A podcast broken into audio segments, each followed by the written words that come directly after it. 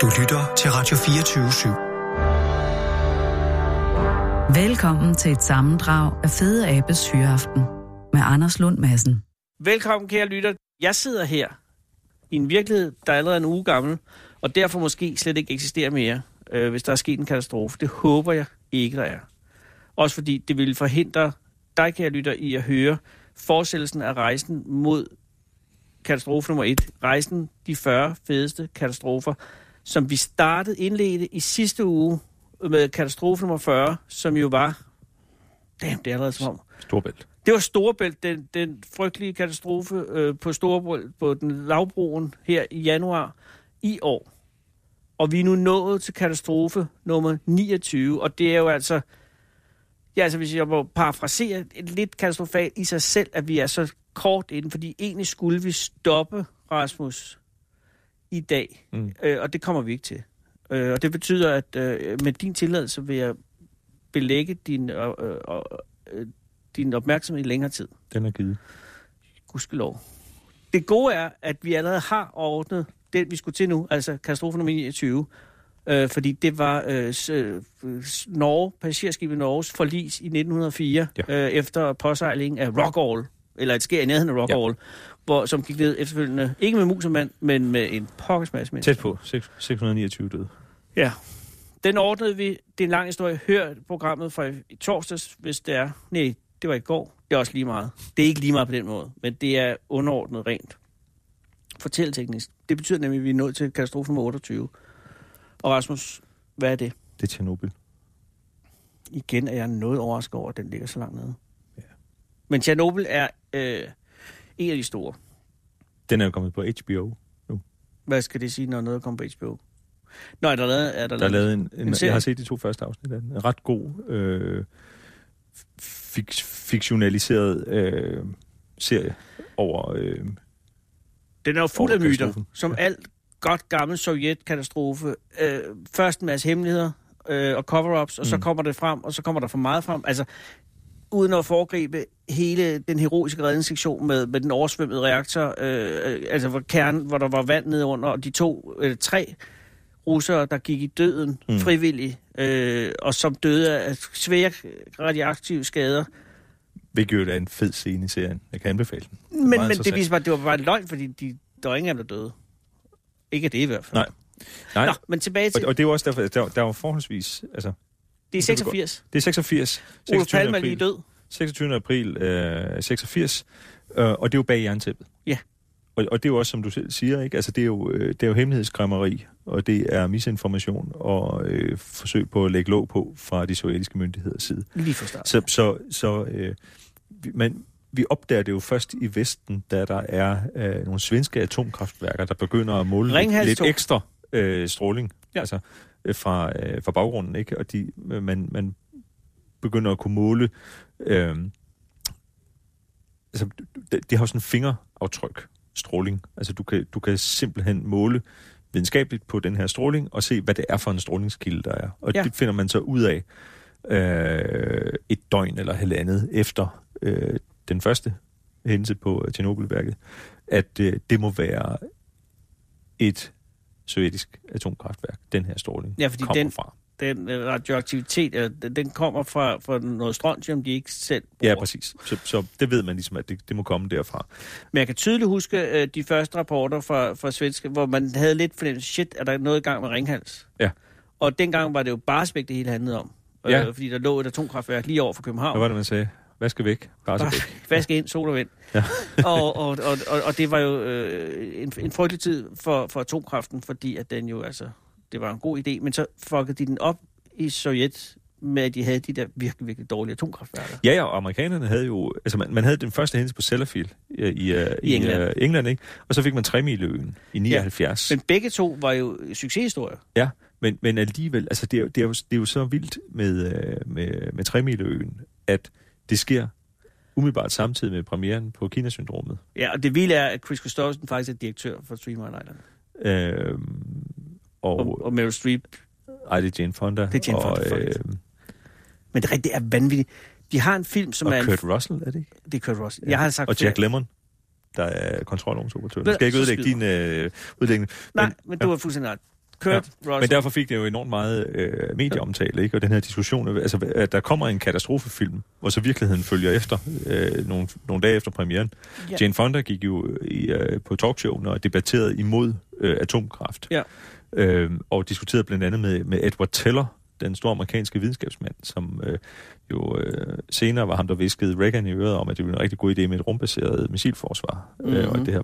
Han er den eneste nogensinde, der han opfandt brændbomben. Han er den eneste nogensinde, der er gået ind for, øh, for øh, fredelig brug af atomvåben til havneuddybningsprojekter øh, i Alaska, blandt andet. Han var ret vild. Men han, han, han sagde jo ja. senere, at han var det eneste offer for 3 millioner, fordi han fik et hjerteanfald af ophidselse under en tv-debat med Jane Fonda. øh, tæller det. Nå, men det var Tjernobyl, vi, vi kom fra. Nå, men det, kun, det er bare... Ja. Det er bare fordi, atomkraft damn, det kunne have været en god idé. At det var en god mm. idé. Det er en god idé. Mm. Men at, at det virkelig blev sat tilbage. Og, og det, der satte sømmet i for alvor, det var Tjernobyl. Ja, ja. Indtil vi så kommer til Fukushima uh, Daiichi i uh, Men igen vil argumentere for, at det er en succeshistorie. Ja, men, men, men det, altså, det er jo den der usynlige fare, ja, ja. Jamen, jeg er som, på det. som øh, Man kan ikke se det. Det er stråling. Er voldsomt befolkningsopskræmmende. Ja, og så, er der og, også og så skal man jo også tænke på, at det er 86. Mutationer. Det er, det er stadigvæk under den anden kolde krig, som man kalder det, altså perioden fra 79 frem til den kolde krigs afslutning, ikke? Ja. Med, efter NATO's dobbeltbeslutning i 79, hvor, hvor der sker en genopblusning, og, og Reagan i, uh, i USA, og uh, Andropov, der kommer til efter... Uh, Øh, Tjernenko? Øh, nej, øh, hvad hedder han? Brezhnev, i 82. Og så kommer Tjernenko efter. Og så kommer Tjernenko, og så øh, Gorbachev i Tjernenko er klinisk død, da han kommer. Ja, det er han jo. Øh, men det kan man jo se under den der indsættelsestale. Ja. Ikke? Man sagde jo også øh, der på, øh, da han da Andropov døde i 84, så var der en, en øh, taxifører til en anden, der sagde i Moskva, Nå, skal du til generalsekretærens begravelse? Siger han, nej, jeg tager den næste.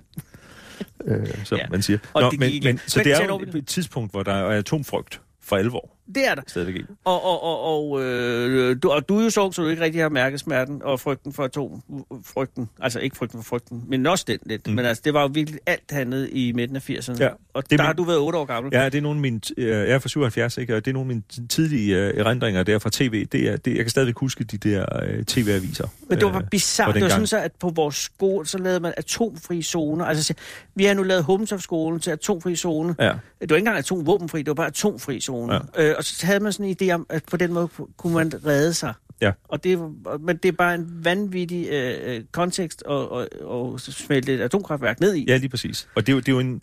Altså, man skal, lave man skal køre en test på reaktoren. Ja, og det er en god idé. Det er en rigtig god idé. Og bortset det er noget med stressteste. Bortset fra, at det går galt. Ja, jo, men det er jo der, ja. man tester. Ja. Men, men så kan man så diskutere, om man hvor meget man skal teste på et øh, atomkraftværk, atomkraftværk der kører. Altså, må jeg sige, meget af den sikkerhedsteori, vi har, den sikkerhedstænkning, vi har, kommer jo fra første halvdel af 20. århundrede fra den petrokemiske industri, altså øh, øh, olie- og, mm. og, og giftindustrien, ikke? Og, og sprængstof og alt det her, og anden halvdel af det 20. århundrede fra øh, den øh, civile atomindustri. Altså alle de her standarder, alle de her måder at tænke risikostyring på, fordi ja. man godt var klar over, at, at atom kraft er meget sikkert, fordi vi passer meget på. Ja. Fordi at risikoen, de potentielle konsekvenser, altså risiko siger man jo er, er en ligning, der består af, af sandsynlighed gange konsekvens. Så, så sandsynligheden er meget lille, men konsekvensen er meget, meget, meget stor, hvis der sker noget. Yes. Derfor går man ingen, laver man ingen lette løsninger med atomkraft. Ikke? Men mindre man er russer. Men mindre man er russer. Øh, og så, og så jeg, nu tænker jeg bare på den der HBO-serie, altså, hvor de, det, det er meget fint, altså, hvor, de, hvor, de, hvor de siger, jamen vi gjorde alt det rigtige. Altså de trykkede på alt det, og de har meget travlt med at få ligesom ført til protokols, at det var i hvert fald ikke dem, der trykkede Nej. på noget forkert. Ikke? De har bare gjort, hvad de fik besked på. Men, men, øh, men der sker en eksplosion øh, i værket, mm. og, øh, og øh, øh, selvom man øh, ikke vil erkende det umiddelbart, så bliver en del af kernen i atomreaktoren blotlagt. Og det ser man jo ved, at der ligger grafitstumper på taget. Og grafit, der findes kun grafit et sted på et atomkraftværk, nemlig inde i reaktorkernen. Mm. Fordi det sidder på de der kontrolstave, man bruger. Det er jo sådan nogle... Altså et, et atomkraftværk virker jo i virkeligheden ligesom et almindeligt øh, dampdrevet øh, almindeligt dampkraftværk. Altså, man skal varme noget vand op. Du bruger bare, i stedet for at bruge gas eller kul, så bruger du atomenergi til at varme vand op og lave det til damp og drive nogle turbiner. Så, så den her kerne, den, den styrer du så med nogle kontrolstave, som du kan sætte ned i, for at begrænse kædereaktionen ind i det her øh, radioaktive materiale. Ja. Og, og når, når så der sker den her eksplosion, så bliver de her kontrolstave, de bliver ødelagt, og grafitten bliver spredt ud og sådan noget. Det er et rigtig dårligt tegn. Ja. Fordi så kan du ikke længere styre øh, energien ind i reaktorkernen. Og øh, samtidig er hele reaktorhuset jo øh, blevet øh, åbnet som Hatten af. konservesdåse, ikke? Ja. Så du har også problemer med at køle det. Mm. Og så, og, så, og så kan du risikere at få den her, det man kalder det LOCA, altså en loss of cooling accident, ikke? hvor du får en ukontrollabel nedsmeltning af kernen, der bare bliver varmere og varmere. Ja, og det kan præcis... Det er Kina-syndromet, fordi man siger, så vil den smelte hele vejen ned til Kina, ja. øh, den her øh, kerne. Det vil den så ikke. Det er en anden Nej. historie, men det lyder meget godt. Ja, Øhm, og, øh, og, og, og øh, det tager jo noget tid. Altså, det, hvem, hvem er de første, der, øh, der responderer til atomulykken på øh, Tjernobyl? Det er det lokale brandvæsen oh, jeg elsker dem. i, øh, i gummistøvler og kedeldragt, ikke? Ja. Så, øh, så der er en, der er en, en, en øh, stærk modvilje i det sovjetiske system mod at øh, ringe op igennem systemet med dårligt nyt. Ja, det er Det klart. er, det er øh, som regel, det er der en tradition for, at det har været en enkelt billet til øh, Gulag. Ja, du skal ikke. Det skal du være med. Du skal hellere ringe op og fortælle om de fantastiske øh, succeser, du har haft, øh, eller i hvert fald ringe og fortælle, hvem det er, der har lavet en fejl. Ja.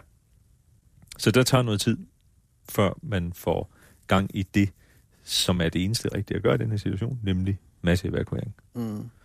Der ligger jo en by, Pripyat, ved Tjernobylværket, som er en by, der er opført omkring atomkraftværket og huser øh, arbejderne og deres familier. Det er en ret stor by. Det er en ret stor by. Altså Det 20.000 er, og sådan noget. ja, ja, 20-30.000 indbyggere der. Men, men man ender jo med at evakuere over 300.000 i alt. Altså 300, omkring 330.000. Hele vejen. Og, og, og, og, Man kan jo sige, det er jo så... Kiev ligger lige ved siden af. Ja, det er jo så et af de øh, punkter, hvor et øh, autokratisk styre er øh, i virkeligheden på nogle punkter måske mere, når de først kommer i gang. Fordi det der med at skaffe 6.000 busser, det kan man gøre sådan.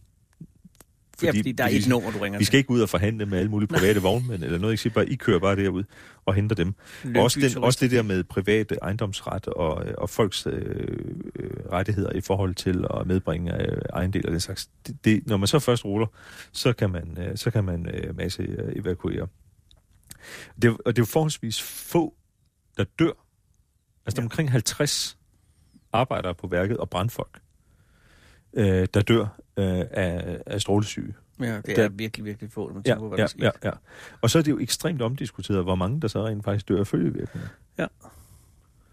Fordi pro- problemet er jo, at det her stråling bliver spredt øh, i at- gennem atmosfæren, kommer ned øh, med regn og lægger sig på afgrøder og ophober sig i Og der mos er rensdyrene i øh, Lapland. Der er rensdyrene i Lapland. Jeg læste en, øh, Ej, hvor bliver jeg der tror, det var den meget rensdyr. internationale atomenergikommissions rapport, øh, ekspertrapport fra Ja. Tjernobyl, hvor de var over et halvt år efter eller sådan noget, og, øh, og undersøge øh, følgevirkninger. Der undrede man sig meget over, de var på et marked i, i, øh, i Minsk, øh, hvor en af de mest populære øh, salgsvarer på markedet, det var Tjernobyl-æbler. Store røde æbler fra Tjernobyl. Mutantæber.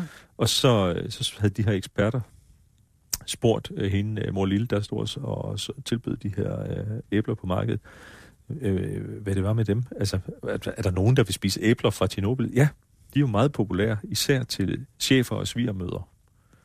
Gud, så giver Havde man de fået giftæbler. Men, men, men altså, man, man vurderer jo et eller andet sted, og det er jo det er enormt svært, men et eller andet sted omkring, hvad jeg har kunne læse mig frem til i rapporterne, 5-10.000 personer i overdødelighed, kræftoverdødelighed okay. i tiden efter Tjernobyl. Og det er jo den her med, altså, hvordan, hvad er det, vi skal huske, når der er atomudslip, når der er udslip fra et øh, atomkraftværk i nærheden? Hvad er det første, vi spiser? Øh, jod. Det er jod. Ja, ja. Hvorfor det? Jamen, det er fordi, at det er skjoldbuskirtlen. Yes. Øh, Så fylder du skjoldbuskirtlen med det gode jod, Ja. i stedet for at optage det øh, radioaktive jod fra atmosfæren. Ja, lige præcis. Og så kan du overleve. Ja, så, kan du i hvert fald, så har du i hvert fald en, en Større større, sandsynlighed for ikke at øh, optage øh, det farlige øh, øh, radioaktiv jod i din skjold. Men der var også mange heldige ting med, at, at, at, øh, at, det røg, at eksplosionen fik det radioaktive materiale højt op i luften, øh, og så det blev ført væk af en heldig vind, som var bort øh, fra Kiev og ud over Østersøen. Ja, altså fik det, det spredt ud, ikke? Ja, i stedet ja. for at det havde lagt sig ind over ja. Kiev.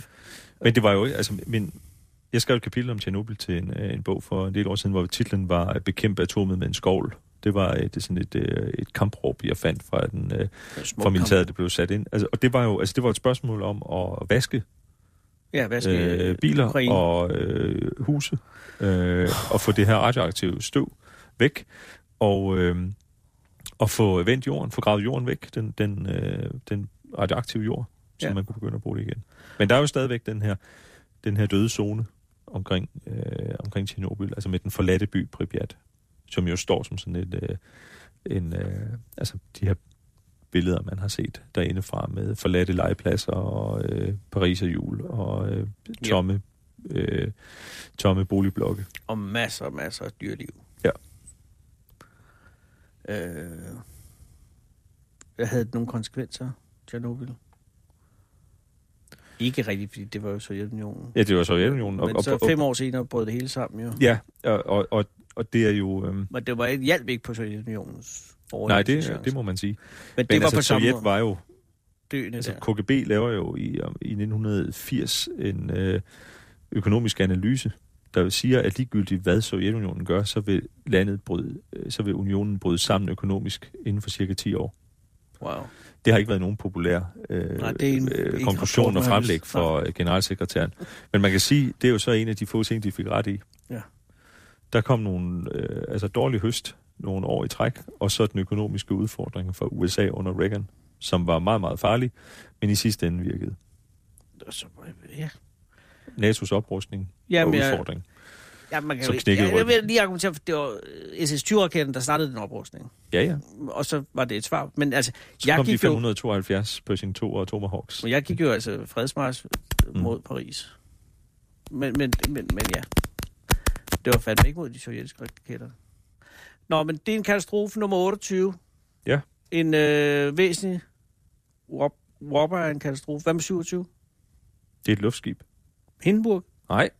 Nå. R101. Jeg lytter. Det mindre kendte øh, Også fordi navn, navnet ikke er så fedt. Ja, ja lige præcis. Vi, er, vi, er, vi kommer til Hindenburg også. Øhm, 5. oktober 1930. Mm-hmm. Britisk luftskib. Man, man, man, man lavede en øh, konkurrence i midten af 20'erne om at lave det bedste luftskibsdesign. God idé.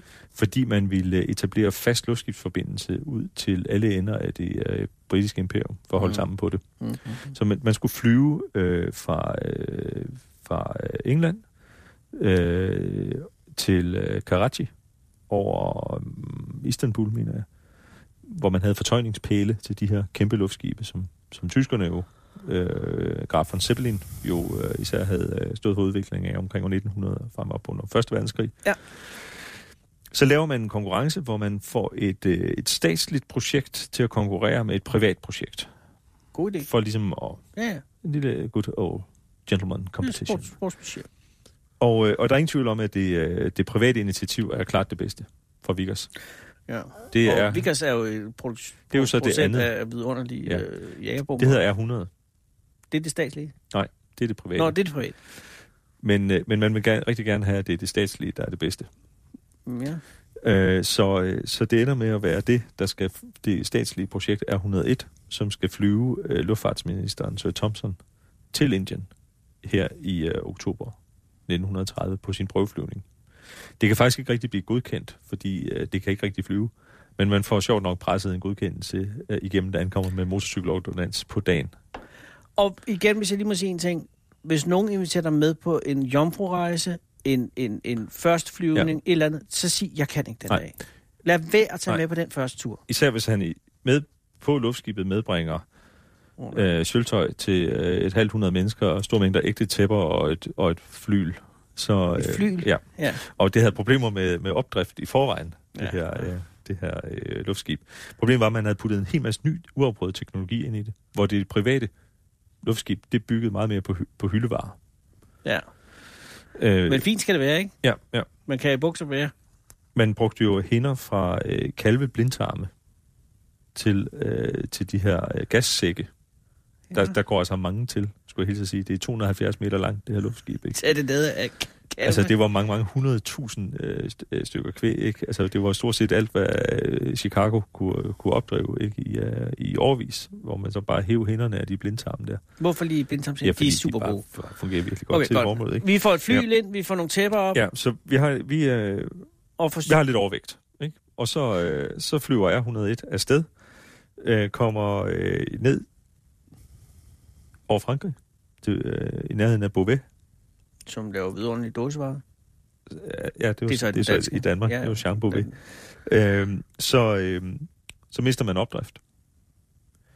Øh, luftskibet øh, rammer med snuden Ja. ned i øh, en øh, våd klormark. Åh. Ude i spidsen af luftskibet ligger der nogle fosforgranater. Apropos, hvis opmærksomme lyttere stadigvæk kan huske vores snak om øh, Ja, ulykken på gejser. Hvad er det fosfor gør? Ja, det brænder. Det, det brænder, og det brænder gennem vand. Ja, det gør det nemlig. Så de her granater, det er nogle, man bruger til at kaste ned i vand, så du kan måle øh, hastigheden i forhold til overfladen, når du, når du flyver Åh, over smart, havet. Så kan du smide sådan en fosforgranat ned, så ligger den bare nede i vandet. Så kan, du, så kan du se, hvor højt op du er ved at måle, hvor lang tid der går, før den rammer vandet, og så kan du også måle din hastighed. De ligger i et depot ude i spidsen af luftskibet, og de antænder så, da den rammer. Og det er noget lort. Det er noget skidt, fordi hvad flyver øh, R100? På det tidspunkt på- vil jeg skyde på brint. Ja, jeps. Problemet er, at helium er jo en øh, edelgas, som ikke øh, brænder, ligesom, øh, ligesom øh, brint. Brint, men den er bare dyr, Men ikke? øh, frygtelig dyr øh, produceres øh, på det tidspunkt øh, stort set kun i USA, som har øh, indført en eksportembargo på, øh, igen. på, øh, på helium. Så man flyver på brint. Så der går ild i øh, luftskibet. Jamen, hvorfor har du fosforgranater lige ved siden af en Ja, masse brint? fordi det har man så. Der er 54 ombord besætninger og, Og et fly. og, øh, og øh, pa- passagerer besætningsmedlemmer. Der er en af de ombordværende, et besætningsmedlem, som står i rygerummet. Man har et rygerum Jamen, ombord godt- på. det- Det, er jo hvorfor ikke? Lad os få det. 1930, ikke? Han står inde i kabinen. Kabinen den er sådan bygget ind dels ind i luftskibet, så hænger den lidt ned under os, den her gondol, ikke? men den Ja. er også bygget ind i selve... Så et luftskib, altså en Zeppelin er jo et luftskib med, med fast skelet. Der er Ja. sådan et meget, meget let aluminiumskelet, og så ligger der gassække indeni. Uh, så i modsætning til et, uh, sådan en, en, uh, et uh, de der sådan Goodyear luftskib, som bare er i virkeligheden en, Blimps. en, uh, en blimp, nemlig, som bare er et oval ballon. Ja. Men så er der her et skelet inde i, så du kan gå rundt inde i, uh, i, i, uh, i luftskibet. Han står inde i rygerummet, så flækker hele kabinen, da luftskibet så ryger han ud. Men der er jo kun én lighter ombord. Den er fastgjort med en kæde til bordet ind i rygerummet, for man skal ikke der, og der, er- der er så sat, øh, sat øh, tryk på, øh, på øh, rygerummet her, så man ligesom kan kontrollere atmosfæren derinde. Og sådan. Så, han, så flækker den åben, og så ryger han ud og ned i et træ, som er vådt, så han bliver aduk, så han bliver gennemblødt, og så brænder luftskibet og falder ned over ham, og han overlever. Der er, der er 46 af de ombordværende 54, der omkommer deriblandt øh, luftfartsminister Lord Thompson, som mm. skulle have været til Indien for at blive indsat som vicekonge, altså guvernør i øh, Indien. Det interessante ved, øh, ved R101-katastrofen, det er, at øh, det betyder, at Storbritannien lukker hele deres luftskibsprogram. Så, så i forhold til luftskibsæren, så er det i højere grad R101, der slutter luftskibsæren, end Hindenburg syv år senere, som vi vender tilbage til, for den er også interessant. Fordi britterne simpelthen siger, altså R100, det andet skib, det bliver også bare, det bliver hugget op. Selvom det var et, et af de bedste zeppeliner, der nogensinde er bygget, eller, eller luftskibe med, med fast krop. Øhm, man simpelthen siger, at det her, det skal vi bare ikke bruge. Hitler var øh, i virkeligheden slet ikke begejstret for luftskibe. De var for store og for langsomme og for klodsede, passede ikke ind, ind i hans sådan mere blitzkrig øh, Nej, det kan godt. Så, øh, så det, var ikke, det var ikke tyskerne, der kom til at videreføre Zeppelin-æren. Det, øh, det, det, det slutter sig med Hindenburg syv år senere. Men hvor er det ærgerligt, fordi damn, det er et flot fartøj. Forestil dig mig. Fantastisk øh, fartøj. Og- Øh, og man, man har jo eksperimenteret med at bruge store luftskibe til blandt andet transport af havvindmøller øh, ja. i dag. Ja. Men problemet er bare, at de er øh, store og klodsede og besværlige og sårbare. Ja, så kommer der en eller anden pik i og, og, og, og, så har man hul på det hele. Må han hvile i fred? Lord den, Thompson. Lord Thompson aldrig blev viceroy i Indien. Ja. Hvad er der 27? Hvad er 26'erne? Det Geos Dage. Kan du mærke, at der er mo- momentum i det her nu? Ja. Geos Dage, Det kan, være, det kan være, at vi kommer igennem inden sommerferien. Det skal vi ikke være sikre på. Ja. Geos Dage... Øh, Dages forlis. Er det... Skoleskibet. Ja, jeg er med, men Ja. ja. den er sgu da ikke forlist. Nej, det er fordi, der var en før den. Det var en før. Det var det gamle Geos Dage. Og hvor... hvor Stiftelsen, er jo, stiftelsen Geos Dage er jo tilbage fra 1880'erne. Så får man det her, øh, det her, øh, det her sejlskiv, man får bygget, som øh, uddanner unge mænd, ja. unge drenge. Og øh, i øh, juni, den 25. juni 1905, der er det gamle Geos Dage på vej ind til Københavns Havn Mm. og kolliderer øh, uden for havnen med en engelsk damper, Ancona, som sejler lige ind i siden på den. Ancona er øh, altså et motoriseret skib. Ja, det er et, da- et dammskib. Og Geos Dage er sejl. Det er, det er et sejlskib. Ja. Okay. Øhm, Ja, så er det Anconas skyld. der er, øh, ja, der er, øh, er øh, altså efterfølgende, man laver selvfølgelig søforhør på det her. Til sydlandet, man skal sige, der er ingen tvivl om, at det er, at det er øh, i praksis øh, skiberen på Anconas ansvar, fordi det er ham, der øh, kommer dampende med øh, for maskinkraft her. Men han får ikke, der bliver ikke noget øh, retslig skyld pålagt. For, på grund af afdrift kunne det være vanskeligt for ham at se præcis, hvilken kurs Geos Dage sejlede ud fra lanterneføring og så videre, nogle teknikaliteter. Men det ændrer jo ikke på, at Ancona sejler ind i siden på, øh, på Geos Dage. Der er, øh, Men det lyder umiddelbart ikke så katastrofalt. At der er jo- 80 drenge ombord, og så er der en, øh, en lille besætning af nogle voksne, som øh, uddanner. Og, øh, Jo, de jeg, her, øh, jeg er med på, at der er potentiale til en katastrofe, men der er jo hver dag skib, der sejler ind i hinanden. Ja. Og Men sjældent det- sker der noget særligt Men, men, det er en, men det er en kraftig kollision, og der bliver Okay. slået et stort hul i siden af Geos Dage. Der er nogle få af drengene, som rent faktisk hopper direkte over på stævnen af Ancona. Wow. Men den, den glider så ud af hullet igen, og så er der jo bare hul lige vejen, øh, hele, hele vejen ind i skroget. Så den fyldes hurtigt med vand og synker. Og, øh, og der er 22 af drengene, der dør Wow. ud af de 80. Rigtig mange af dem finder man i vraget, øh, omkring vraget, viklet ind i tovværk og sejldug. Fordi det er jo et, det er jo et, et virvar af nedfalden øh, taklage og øh, sejl og, øh, og, og tovværk på dækket. Plus he, de her drenge, de sover jo i hængekøjer. Mm. En del af dem har ligget i deres køjer. Det er ikke noget godt sted at blive fanget. Sådan et, øh, et stort rum med øh, hængekøjer på kryds og tværs, Nej. øh, når skibet hurtigt går ned. Så der, der er 22, øh, 22 af de unge drenge, der, øh, der dør. Det lykkedes faktisk at få, øh, at få hævet Geos Dage, det gamle, og få det øh, flikket sammen igen, og man sejler videre med det frem til, øh, til 1934, hvor man så får bygget et nyt, det nuværende Geos Dage. Og, og, og der bliver ikke placeret noget ansvar? Ikke, ikke retsligt. Nej. Men, men det bliver der jo så især i den danske presse. Det er klart, der er det... Den bliver dækket hæftigt, øh, den, her, øh, den her sag. Og, øh, og i modsætning til Norges... Og det er jo typisk det, man ser i øvrigt også. Altså nu, vi talte om, om uh, tidligere om uh, juledamper. Ja. Øh, branden på juledamperen Slocum i New York året før, hvor, hvor kaptajnen von Schack herfra øh, simpelthen er nødt til øh, at, at flygte. Han, han ender med at bosætte sig langt ude på landet i øh, en lille hytte, fordi han øh, bliver øh, han, han, er, han er jagtet vildt Ja. efterfølgende. Ikke? Altså, det er jo, der er jo, der er jo en ting er et rets, placering af et retsligt ansvar øh, i forhold til søvejsregler og øh, teknikaliteter. Noget andet er øh, den, der stod berettet på det skib, der forårsagede kollisionen, eller øh, tog den fatale beslutning, som det var tilfældet med, med juledamperen. Han giftede sig i øvrigt ham for juledamperen med, øh, med sygeplejersken, der passede ham. Han var blevet forbrændt på hænderne ja, af at holde rettet. af holdrettet. Ja. Han prøvede, Rasmus. Mm. Men i øh, Anconas tilfælde, øh, så er der ingen konsekvenser for... Øh, Nej, men det er jo, det er jo, en, det er jo en, øh, en, en, en kaptajn på en damper, som øh, formentlig ikke skal anløbe København igen. Nå, men jeg tænker mere på, at det betyder ikke noget om, at, at, at der bliver ikke ændret søfartsregler, der bliver ikke ændret regler for Nej. Øh, Nej, og, og fordi, noget. fordi det, der er også en... Altså, igen det her med forskellen på ulykker og katastrofer. Mhm.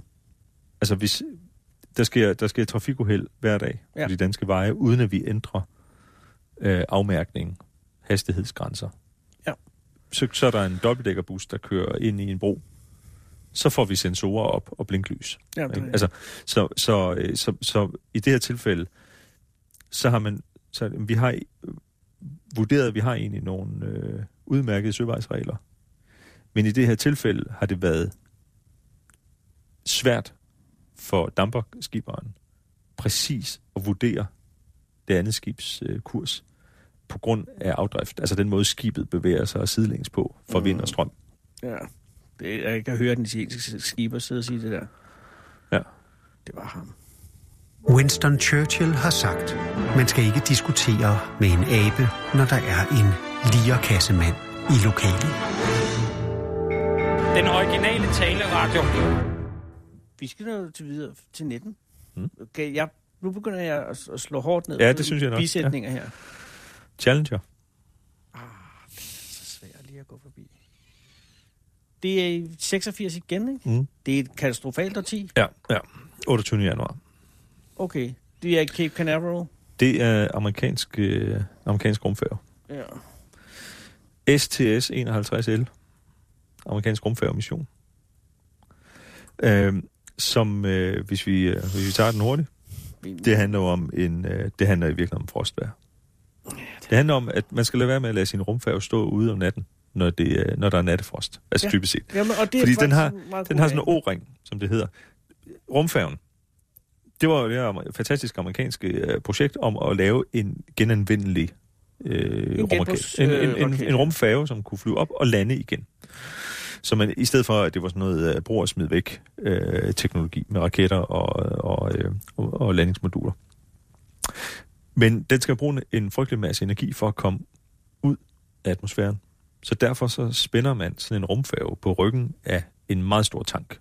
Man kan sikkert huske, det er den her sorte og hvide rumfærge, der ligner sådan en lille buttet fly, og som sidder på ryggen af sådan en kæmpe, kæmpe stor tank med flydende brændstof. Mm. Og så to af. Og det flydende brændstof, det øh, bliver brugt af rumfærgens egne raketmotorer. Så sidder der på siden af den, øh, af den store tank, sidder der sådan nogle to store hvide romerlys, de. Det er løfteraketter med fast brændstof. De her øh, løfteraketter, de er lavet af nogle sektioner, produceret af Mor- Morton Thiokol i Utah, som også laver atomraketter. Øh, det er jo cirka samme teknologi, ikke? Det er nogle sektioner, der er samlet med sådan nogle gummiringe, man kalder O-ringe. Ja. Problemet er, at når de så bliver, øh, bliver underafkølet, står ude i nattefrost, så bliver de lidt ligesom en, en, en haveslange, som man har glemt ude i frostvejr. Den bliver sådan sprød. Den bliver simpelthen porøs, stilet. ikke? Du kan faktisk knække den, Ja. hvis du tager den, når den stadigvæk er frossen. Ikke? Det er der nogle ingeniører i øh, NASA, der godt ved, Og som og de også advarer, siger det. og som siger det. Ja. Fordi det er Og der er jo især en af dem, som øh, advarer meget kraftigt på en øh, telefonkonference. Så får han at vide, at det er beslutningen om at udsætte af above his pay grade. Så giver han op, så går han ned på sit kontor Han græder. for at se opsendelsen på et lille tv, og han ved godt, at det går galt. Ja, han er i hvert fald bange for, han er rigtig, rigtig bange for, at det skal gå galt. Han mener, det er, det er, at der er overhængende far for, at, at der sker noget med den her o-ring, og det gør der jo så også. Fordi øh, godt og vel et minut efter opsendelsen, så kan man se på optagelserne, der er sådan en kamera, der zoomer ind og følger øh, Challenger, da den øh, stiger op, at øh, der er en lille flamme, der kommer ud af siden på den her raket. Der er simpelthen en del af den her o-ring, som er blevet så porøs, at den, øh, at den øh, begynder at lægge brændstof ud af siden. Og den flamme får så formentlig antændt øh, den store tank med øh, flydende brændstof. Og så er det jo, at man hører på optagelserne den, den her berømte sætning, we have a major malfunction. Ja, den er fuldstændig eksploderet. Ja. Og det er jo så tragisk. Der er syv astronauter ombord. Ja. Og en af dem er skolelærer. Med, og kvindeskole, ja. Kvindelig skolelærer. Med Nå. flot hår. som er, er øh, blevet udvalgt i sådan et Teachers in Space-program, øh, NASA har kørt for at skabe f- folkelig øh, opmærksomhed omkring rumfærdsprogrammet, Ja, og, og hele klassen sidder ude på øh, tribunen ude på øh, Cape Canaveral. Og det værste ved det er, at det er jo en meget æstetisk flot katastrofe. Ja, altså det, Fordi øh, der, vi har en raket kørende op, der er blå himmel, Ja. Alle er glade, og så siger det bare... Og, og der er jo ingen lyd på, fordi det er så langt væk. Så ser du bare sådan på vidt. Puff, og så ser du de her spor, der går ud til hver side, som er de, øh, de her øh, fast øh, brændstof Ja, løfteraketter, ja. som bliver ved med at flyve rundt Ja. til hver side, som Men danner altså, sådan mønster. løsstedet for tra- tra- tragedie, så er det meget smukt. Det er, det er jo katastrofens æstetik Ja. på, med, med blå Nå, baggrund. I modsætning ja. til jernbaneulykken, vi har haft lige før, ikke? Ja, ja, det som- bliver aldrig nogensinde Nej, æstetisk nej. smukt, for det er bare krøllet metal. Her har du også cool.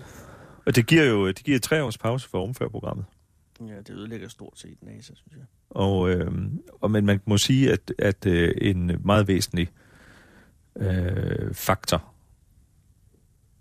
i, øh, et, i det årsagskompleks, der fører til øh, den her katastrofe, er jo dybest set, at man sætter reven til at vogte gæs. Ikke? Altså at man, at man lader den leverandør, hvis succes er afhængig af, om rumfærgen flyver til tiden, vurdere, om det er sikkert at lade rumfærgen flyve til tiden Ja. det, det kræver i virkeligheden ikke en phd grad i incitamentstrukturanalyse at se, at det nok ikke er rigtig godt. Det er en dårlig idé. Hvad er nummer 19? Det var nummer 19. Hvad er nummer Men 18? jeg kan give dig nummer 18. Hit med nummer Det er Seest. Wow, nu begynder det at stramme til. Ja. Ses det i Kolding. Det er Kolding. 2004, 3. november. Der har man valgt at lægge en øh, fyrværkerifabrik inde midt i en relativt stor østjysk by. Nej, det har man faktisk Nej, ikke. man har en... Man har valgt at have et fyrværkerilager, som godt nok hedder et fyrværkerifabrik, men det er et lager. ja, og Man de producerer ikke kinesisk. Ja. Øh, og så har man øh, tilladt øh, parcelhuskvarterer øh, langsomt organisk at vokse ud omkring den. Ja. Det er jo virkelig en boiling frog-problematikken. Kender den her øh, Nå ja, det her billede af, hvis du, hvis du smider en frø ned i en gryde med kogende vand, så hopper den ud. Men hvis du sætter en frø ned i en øh, gryde med koldt vand og varmer den op, så bliver den siddende indtil den dør. Ja. Så det er sådan en, en, en snigende, glidende udvikling, Ja, man ikke lægger mærke som man ikke ser. Og det, og det er det her med, hvornår skal man stoppe Sammenligner det? du Koldings beboere med frøer lige nu? Nej, det gjorde ikke. Det var en, en, øh, en helt øh, utilsigtet øh, Men som, metafor. Som, som jyde? Ja. Nej, du er så fynbo, selvfølgelig. Ja, Okay, jeg godt, tilflytter. men videre. Ja. øh, der, sker en, øh, der sker en stor øh, fyrværkerikatastrofe i øh, Enschede i øh, Holland i, øh, i maj 2002, okay. Okay. hvor øh, 22 mennesker omkommer øh, ved en eksplosion i en fyrværkerifabrik, som ligger tæt på et beboelseskvarter. Mm. Og, øh, og det får faktisk nogle af naboerne til øh, NB Jonsens fyrværkerifabrik i Seest til at blive øh, ængstelige. ja. Og de, øh, de kommer på besøg på, øh, på fabrikken og får, øh, får kaffe og kage, og man har, man har ryddet pænt op, og der ser pænt ud. Og så bliver man ligesom... Øh, så så, så øh, øh, går kritikken lidt i sig selv igen. Det er god øh, kommunikationspolitik. Det, øh, det, det sker jo så der 3. november 2004. Og Lidt der i skal man øh, jo to. lige tænke på, at det er jo et dårligt tidspunkt i forhold til fyrværkeri, fordi der er man ved at fylde lagerne. Der er man ved at fylde lærerne op. Der er snart nytår. med henblik på den nært forestående nytårssæson. Så man har containere stående på, øh, på fabriksområdet. Det er no, der er nogle lagerbygninger, nogle lagerhaller, og så har man nogle containere stående, øh, hvor man er, som man er, er ved at, øh, Tømme. at, at tømme, ompakke det her fyrværkeri, der indkommer i. Og øh, angiveligt så er der en, øh, der står to mænd inde i en container, og øh, angiveligt så taber den ene af dem en øh, kasse med øh, fyrværkeri, som ifølge deklarationen ikke kan selvantænde. Men fyrværkeriet kan ikke læse. Men øh, det kan det godt. Og de kommer løbende ud af den her container med, med ild i tøjet og, og håret. Øh, man har jo så naturligvis en beredskabsplan på sådan en virksomhed. Det skal Ja, man det have. Den skal, 2004. ja, Det den, det, det det, det skal man jo have. Det er 15 år Øh, i, øh, altså det er jo Sikkerhedsstyrelsen øh, og øh, de lokale brandmyndigheder og sådan noget, der skal godkende det. Så, øh, så den, den iværksætter man. Man ringer meget hurtigt til alarmcentralen og siger, øh, man har sådan en, når den adresse bliver meldt ind på alarmcentralen, øh, så reagerer man rimelig hurtigt. I løbet af halvandet minut er evakueringen i gang. Altså der er simpelthen en politipatrulje. Det, det er kendetegnende for, for mange øh, katastrofer i Danmark i de seneste årtier. Det er, når først skaden er sket. Altså jeg plejer at sige, hvis, hvis, hvis man vil vide, hvad en skattekroner går til, så læs øh, rapporten fra Præstø-ulykken, øh, efterskoleeleverne med dagbåden. Ja. Tragisk historie, men når først der bliver ringet, så kommer beredskabet. Og man kan også kigge på rapporterne fra Seest. Altså hvad det egentlig er, der Halvanden sker. minut, det. Halvandet minut efter, der går evakueringen i gang med en Mm. første politipatrulje. Og man får, øh, man får øh, Øh, man får evakueret øh, 1000 mennesker fra området her. Man udvider. Først så evakuerer man ud til 500 meter, så evakuerer man ud til 1000 meter. Og der, øh, der sker... Øh, der er først øh, nogle container, der eksploderer, og så sker der den store eksplosion senere. Altså først fire og en halv time efter, tre og en halv time efter øh, den, øh, den, den første alarmering. Som, der er jo øh, der er omkring øh, 285 tons nem, som man kalder altså netto eksplosiv mængde. Altså, det, det er, når man piller alt pappet og emballagen af, Ja, det er af fyrværkeriet. Det er sprængkraft. Ja. Og det, det er jo, altså betongulvet i den store lagerhal bliver presset øh, 80 cm ned i jorden. Så kraftigt er man, man, øh, man, man kan sikkert huske billederne fra, øh, fra nyhedsudsendelserne af den her ildkugle, der rejser sig op, ikke? for den store eksplosion. Mm. Og der er jo desværre en øh, frivillig brandmand, der omkommer ved en af de tidligere eksplosioner, fordi han uheldigvis befinder sig foran en af de containere, der eksploderer. Og der, det er jo sådan nogle stålcontainere, og når der så sker en eksplosion inde i sådan en, hvor dørene er åbne, så bliver den eksplosion jo øh, skal man sige, målrettet ud af, af containeren. Men det er jo så varmt inde i området, at, øh, at man er nødt til at bruge øh, de her crash center fra flyvestationen Skrydstrup, altså de, mil- de militære øh, brændstofkøretøjer fra flyvestationen hernede. Og der læste jeg, øh, nej, jeg så den der, du var med til at lave øh, i, fjern, i DRK, ikke? Mm-hmm. Eller var du med til at lave den øh, dokumentar om ses? Nej, Den, en af de nej, Nå, nej. men der var i hvert fald, at, at det var en, der på eget initiativ kørte til Skrydstrup for at hente den, den der tænder. Det, det sker jo tit, og det sker især ved, øh, ved SEST. Altså i virkeligheden kalder man det konvergens, altså det her, hvordan, hvordan hjælp spontant ankommer til et katastrofeområde. Øhm, der ankom så mange redningskøretøjer til SEST, at i beredskabsmæssig forstand kan man ikke tale om en katastrofe. Altså man havde, man havde rigeligt okay. af, af slukningsudstyr, ambulancer og alt muligt. Øhm, faktisk var man nødt til at bruge hele køreteknisk anlæg i Kolding til opmarchområdet og afsætte anselige ressourcer til trafikkontrol af ankommende øh, redningskøretøjer. Fordi der kom så mange.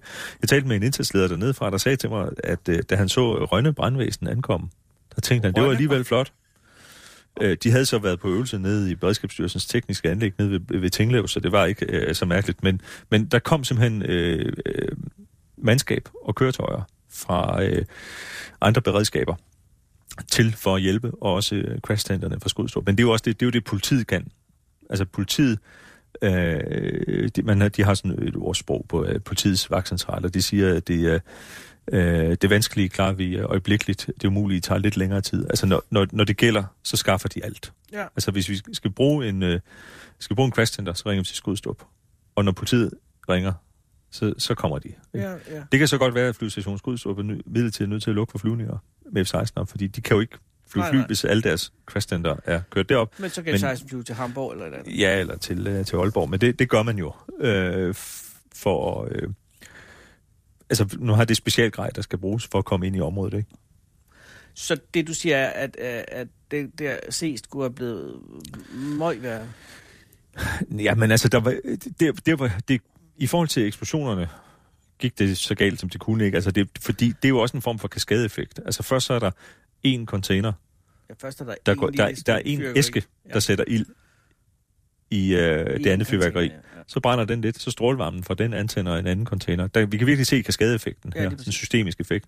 Og så tre og en halv time senere, så er der fyrværkeri, så er der raketter, der ryger ind igennem en, øh, en øh, port, der står lidt åben ind til en af de andre lagerhaller, og sætter ild i fyrværkeriet ind i den store lagerhal. Ikke? Øhm, men Så- det er jo klart, at du har, du har ikke kunne være inde i området. Altså, Nej, varme. Altså, øh, så, så det man jo gør i virkeligheden i sådan en situation her, det er jo at evakuere området. Og lad det Altså, så, så må det jo rase ud, ikke? Ja. Det, der kan, det, det, hvor det kunne være gået helt, helt galt, det er der rigtig, rigtig meget, meget farlig industri, altså risikovirksomheder i Kolding, rigtig meget øh, kemisk industri. Oh, ja. Der er virksomheder, som har øh, tanke med klor og øh, den slags stående. Det er heldigvis ikke lige ved siden af. Nej, men... Øh, men altså, det var... Øh, og, og, og, altså, trykbølgen... Jeg, jeg husker, jeg hørte en, en historie fra, fra nogen, der boede 3-4 km væk på den, øh, på den anden side af Kolding, på en baktop. Deres hus, som det eneste på vejen, havde drejet 20 cm om sin egen akse.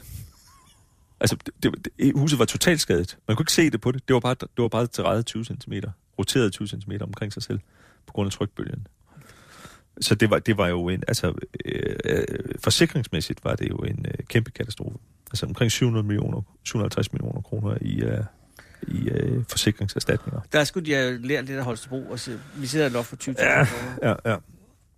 Man lavede også en stor øh, psykologundersøgelse øh, et halvt år, 6-8 måneder efter, hvor man øh, interviewede, det har man ikke været specielt god til i Danmark ellers, men det lavede man faktisk på C, så interviewede man både øh, alt det professionelle redningsmandskab og beboerne, for at finde ud af, hvordan, hvordan reagerer folk egentlig på sådan en katastrofe. Mm-hmm.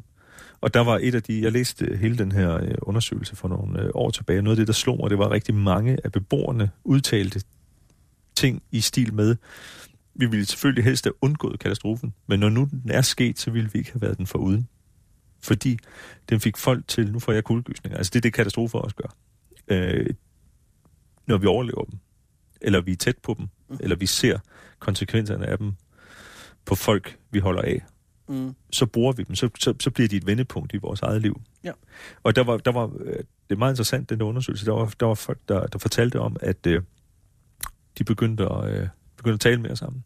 Oh. De så mindre, øh, de så færre serier i fjernsynet. De øh, gav hinanden et kram, inden de øh, gik ud af døren. Øh, fordi øh, de havde set på nært hold, hvor hurtigt det kan være slut. Og det var jo før internettet rigtig kom op. Ja. Så øh, der kunne de ikke sidde på skærmen. Altså. Mm. Hvor var du henne, da C skete? Jeg var Altså, det var også en langsom katastrofe, men der, da du hørte om det, Jeg var i mit, øh, jeg drev en virksomhed dengang i, øh, i Odense, og det var, øh, det var kort efter, det tog tre uger efter første udgaven af den bog, jeg sidder med i, i hånden her, øh, var udkommet, som var min første bog om katastrofer, som hed Den menneskelige faktor, historiens svageste led. Og den, hvad skal man sige, den systemteori, som man kalder normalfejlsteorien, som er sådan en kaskade-teori, øh, Ja. teori, om hvordan små fejl kan udvikle sig igennem et komplekst system, passede perfekt på Seest. Og jeg, øh, så, Så derfor fulgte jeg meget yes. med. Øh, og jeg skrev nogle artikler. Jeg skrev en artikel i Weekendavisen om det efterfølgende, hvor jeg tolkede, øh, da, da rapporterne begyndte at udkomme. Men Ja. man øh, konkluderede jo i de officielle rapporter, at det var et hændeligt uheld. Hvor jeg så sagde, ud fra den teori, øh, jeg havde anvendt på det tidspunkt, så findes hændelige uheld ikke. Der findes kun øh, øh, dårligt design, uhensigtsmæssige procedurer eller forkert adfærd. Ja. Så, så øh, at, men det er jo på samme måde som, vi skal vende tilbage til omkring Titanic, som jo man konkluderede fra den amerikanske undersøgelseskommissions side, at det var en act of God. Så hændelige u- uheld og, øh, og Guds indgriben, øh, det har altså ingen plads i øh, min øh, katastrofeanalyse. Jeg fik så skrevet et kapitel om Seest til anden udgaven af min bog, der kom i 2012. og som Øh. stadig kan købes i bogleder. Øh, ej, det tror jeg ikke, den kan. Jeg har ganske få eksemplarer på lager derhjemme. har vi ikke alle øh, isoleret et hus med øh, det sidste oplag af en, øh, af en Jeg bog? har øh, en del i kælderen, der er desværre blevet ramt af en ret alvorlig oversvømmelse, Ja. som gjorde, at jeg faktisk endelig fik penge for dem. 2. juli 2011. Ja, lige præcis. Ja, ja, ja. Nå. Vi skal, øh, der er nu 8 minutter tilbage til nyhederne, og vi skal nå nummer 15, fordi så har jeg øh, en idé om, at vi bliver færdige med det her på et eller tidspunkt. Skal, Du vi, har nu... skal vi ikke tage nummer s- øh, 16 og 17 først? Inden Gerne, vi hopper til vil. 15. Det er, um, Åh, oh, for hyland, Rasmus Dahlberg. Ja, okay. 17, den kan vi godt nå. 30, 30. januar 1945, Østersøen. Er det, er det Gustlof, øh, hvad hedder han? Øh, Gustlof. 8.000 mennesker. Wilhelm Gustlof. Ja, det er verdenshistoriens største maritim katastrofe. Øh, og der kommer vi jo igen Den ind kan i... vi jo ikke rundt kap, pap. En, og det kan vi godt. I- Der kommer vi igen ind i diskussionen her om, at det er en katastrofe, eller er det en øh, bevidst øh, handling? Øh, er det så en katastrofe? Altså, der var jo en... Det Øh, var en russisk ubåd. der var jo øh, Alexander Marinesco, som var chefen på den øh, sovjetiske ubåd S-13, som trykkede på knappen og affyrede to torpedoer mod Og Wilhelm han kørte, havde en vis form for tidspres, eller en eller anden forventningspres på sig, så vidt jeg husker. Altså, det var noget med, at de skulle gerne sænke mange. Mm. Og det var lidt shooting dogs. Han, øh, han, på han var jo faktisk den sovjetiske ubådskaptajn, som endte med at sænke mest tonnage under... En af de mennesker, der har dræbt flest mennesker, kan man sige. Ja, ja men... Øh, Fordi der var også man- en på 6.000, ikke? Jo, jo, men man regner kun i uh, tonnage. Han endte faktisk med at få... Uh, han, han havde haft lidt problemer med alkoholisme tidligere, og var egentlig ved at ryge ud, men uh, han var samtidig en virkelig god ubådskaptajn, så han fik efterfølgende den røde uh, banner medalje, altså en, en stor orden, og, og blev i 1990 faktisk posthum uh, tildelt den højeste udmærkelse i, uh, Det var det. Lige, lige inden lukketid i Sovjet. Nå, Det er garanteret under Tjernjenko. øh, ej, Som han jo var død. var død og begravet på det tidspunkt. Nå, men, det, men, men Guslov var jo et, øh, et ferieskib, et krydstogsskib til Østersøen. Jeg ser det som troppetransportskib. Ja, men det er jo bygget allerede i 30'erne af den tyske øh, nas- nationalsocialistiske ferieorganisation Kraft durch Freude. Ja. Og det Dem, er som fordi- også byggede kæmpehotellet nede på Ryggen. Verdens største hotel, ikke? Øh, Prora, den er to kilometer lang. Ja, ud fra den Øhm. øh, forbindelige idé om, at øh, arbejdende mennesker skulle have, have noget ferie. Ja, præcis. Og, og Så så, bygger- laver vi det billigt, øh, og vi bygger et ordentligt Ja, krydstogsskib. præcis. Ja. Så kommer krigen. Så har man jo øh, der øh, i, i slutningen af, der hvor det lakker mod enden, og Ja. den røde her rykker frem øh, fra, fra øst, hvor man så evakuerer øh, tyske arbejdere, især fra den der højteknologivåbenindustri, altså øh, Werner von Brauns øh, raketlaboratorium øh, på Usedom, og hele de her områder over i, i øh, Østpreussen og øh, i, i den østlige del af, af det tyske rige. Øh, og, så, og så generelt har man jo bare ikke ret meget lyst til at skulle ende med at overgive sig til, øh, Den røde her. til noget her.